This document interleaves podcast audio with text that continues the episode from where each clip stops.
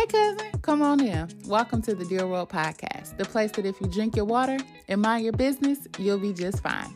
I'm your host, Miss Amber J. The goal of the podcast is to be relatable, transparent, and honest. We're all family here, so nothing is off limits. I hope that you enjoy your listening experience, and don't forget to turn on your notifications so that you can be alerted whenever a new episode has been posted. It's been a little minute, but I'm back or whatever. Y'all, I am excited to drop this episode because things have been aligning in my life. God is working, and I have a testimony to share with y'all. You ready? I think most of us have heard that saying that patience is a virtue. But when I say last year and this year truly taught me the meaning and understanding of that statement, uh, and even saying that is an understatement somebody correct me if I'm wrong, but I made an episode about how I finished undergrad. I'm pretty sure I made that an episode, but if I didn't, just a quick little recap. I did finish undergrad in December of last year, which was 2021. Hallelujah, amen, because it took me forever and a day and then a day to finish because a lot of twists and turns and obstacles and roadblocks, but we made it, baby. And I started to apply to grad school, right?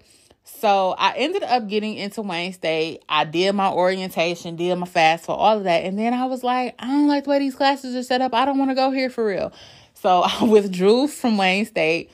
Um, I applied to Michigan State, but I don't know what's going on with their admissions office. I applied like in October. I was supposed to start in the fall I'm sorry, in the summer if I got accepted, but I think that application got kicked to the fall. So I don't know what's going on or if I'm going to get into there or not, but I refuse to keep paying application fees cuz one I ain't got it like that, okay? Application fees be like $45, $50, $65, all the way up to like $80, $100. Like it gets steep.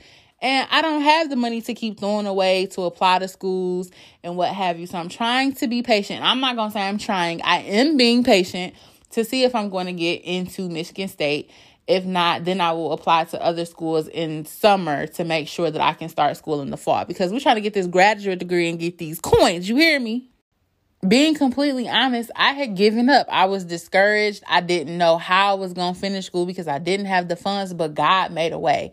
So I want to remind everybody of that. It's never too late to, you know, chase a goal or to accomplish something. As long as you have breath in your body and you put your faith down and you working towards whatever it is that you're trying to do, it can happen. Just because you know you 35 or 40 or 50 60 trying to get a degree that does not mean it's too late. And don't let society try to discourage you or you know make you an outcast because you're working towards something for yourself. That's my first testimony. My second one a couple months ago I applied for this job. And it's funny because the person who was doing the hiring was actually one of my previous directors from one of my previous jobs. And she basically told me because I didn't have supervisory experience that I had to take the low end of the stick, which was like $35,000 um and just be humble. And I'm like, it's not about being humble, sis. It's about survival. I can't survive off of $35,000. Like, what are you saying? Gas $5, groceries cost an arm, an elbow, and a kidney, and you want me to be humble, quote unquote, and accept this $35,000 because I don't have supervisory experience. And it was crazy because I had worked under her before. She knew my work ethic. She didn't even technically interview me. It was just let's talk money type of thing. So I knew that that opportunity wasn't for me.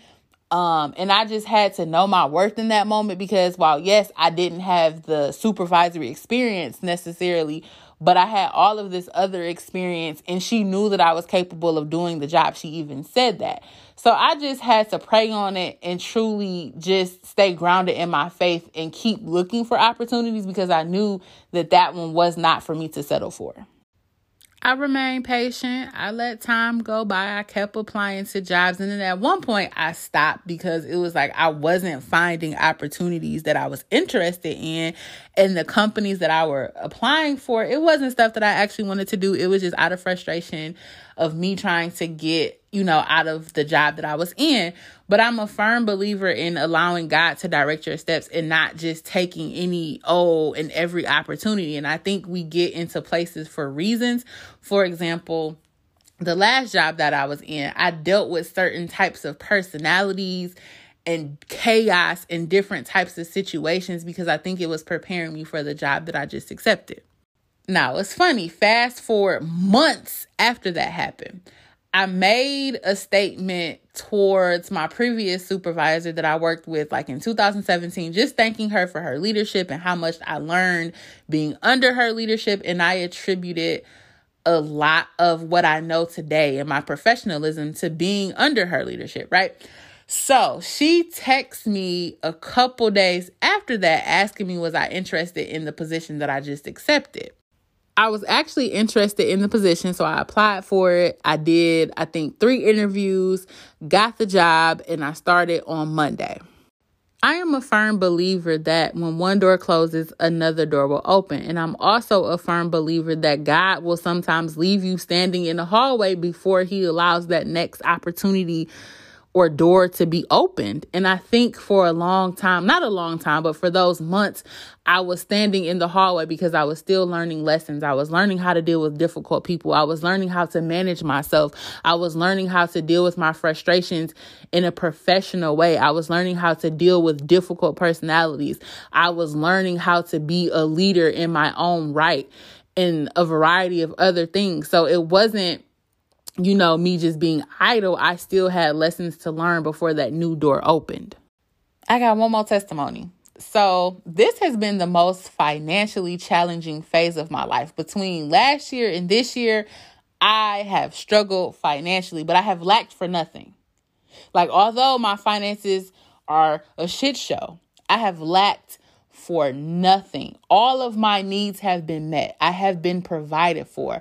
Have food in my refrigerator, clothes on my back, a car that is reliable that gets me from point A to point B, a roof over my head, plus some. Like, even though I am in a financial deficit, I have not lacked for anything. And I attribute that to God. And I am so thankful for my family because they have been a big help and a blessing to me. So it's like I have nothing to complain about. And that's why it's so important to focus on today. Today is enough to worry about. When scripture says that, that's real.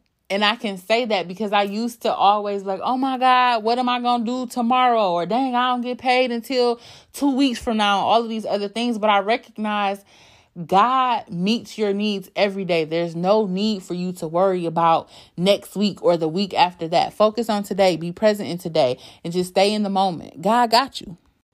I say this from a very humble place. I recognize that it's easy to give up. It's easy to throw your dreams and your goals away. It's easy to give up on yourself. It's easy to to stop trying.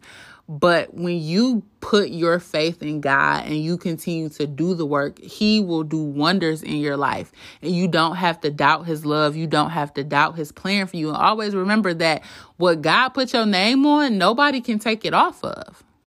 Last thing, and I promise I'm done.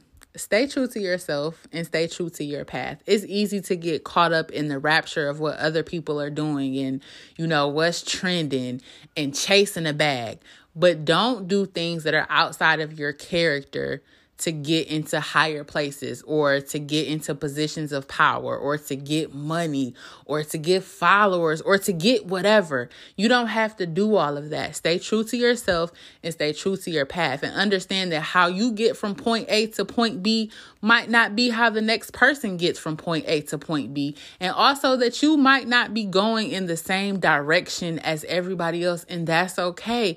Walk your path and stay true to your path and stay true to yourself.